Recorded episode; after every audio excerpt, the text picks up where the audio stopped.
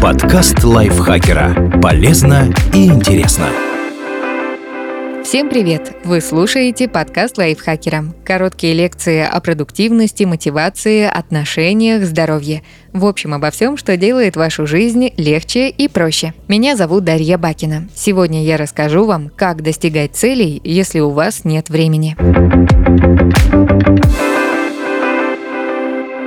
Почему занятым людям сложнее достигать целей? Между действием и намерением всегда есть пробел. Об этом говорит Скотт Янг, автор книги «Суперобучение». Это разница между тем, что мы собираемся сделать, например, выучить язык, открыть бизнес или начать высыпаться, и тем, что в итоге получается. Считается, что такой пробел возникает из-за недостатка силы воли. Только лентяи, которые никогда не слышали о дисциплине, не выполняют свои обещания. Успешным людям с насыщенной жизнью, отличной карьерой, прекрасной семьей и друзьями – эта проблема не грозит. На самом деле все совсем не так. Чем успешнее мы становимся и чем больше обязанностей у нас появляется, тем легче нашим действиям и намерениям разъехаться в разные стороны.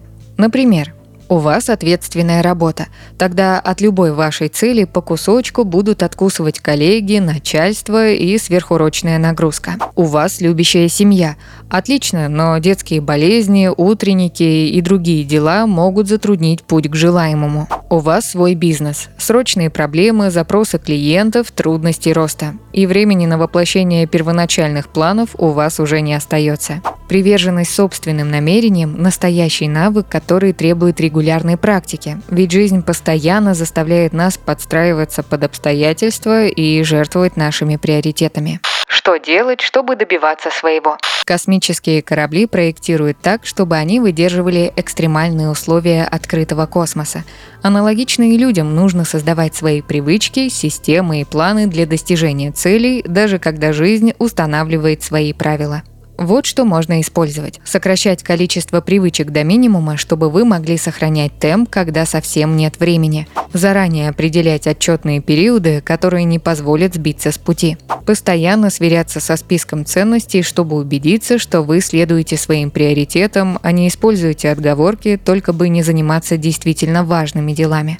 Различать бытовые задачи и задачи для саморазвития. Прорабатывать планы на случай, если столкнетесь с преградами, которые не в состоянии предвидеть. Остановимся на двух приемах.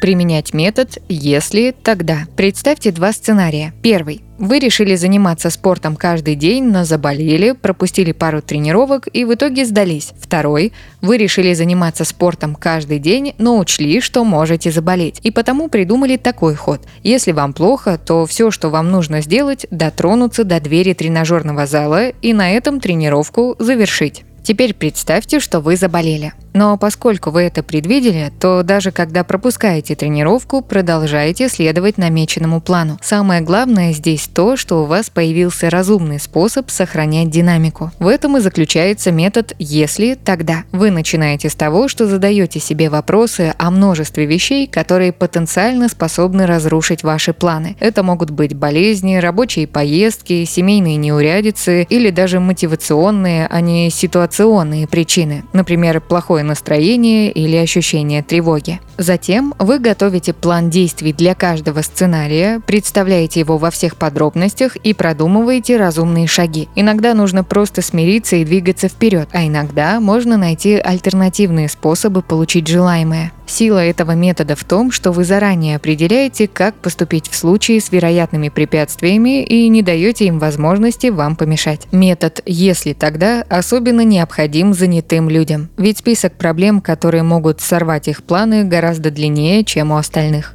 Находить проблемные моменты. Теперь, когда у вас есть четкий план, еще раз пройдитесь по нему и определите моменты, в которые понадобится приложить особые усилия. Не с точки зрения потраченного времени, а с точки зрения внутренней мотивации. Это ваши барьеры, за которыми важно внимательно следить. Однажды писатель Скотт Янг работал с девушкой, которая училась рисовать комиксы. Она хорошо рисовала, но не любила собирать отзывы о своем творчестве, хотя это было частью ее плана. Таким образом, сбор обратной связи стал ее проблемным моментом, который все усложнял. Скотт посоветовал ей сосредоточиться именно на нем. Когда мы уделяем внимание чему-то неприятному, мы можем направить на преодоление этого всю свою мотивацию. Самые большие сложности возникают, когда что-то дается нам с трудом, но мы не осознаем это как проблемный момент и не подозреваем, что он нас тормозит. В результате этот внутренний барьер и тянет весь проект на дно. Подумайте, сколько людей не учат иностранный язык, потому что не знают, какой учебник купить. Этот вопрос легко решить, но часто он так и остается нерешенным, потому что не воспринимается как проблемный момент и не получает должного внимания.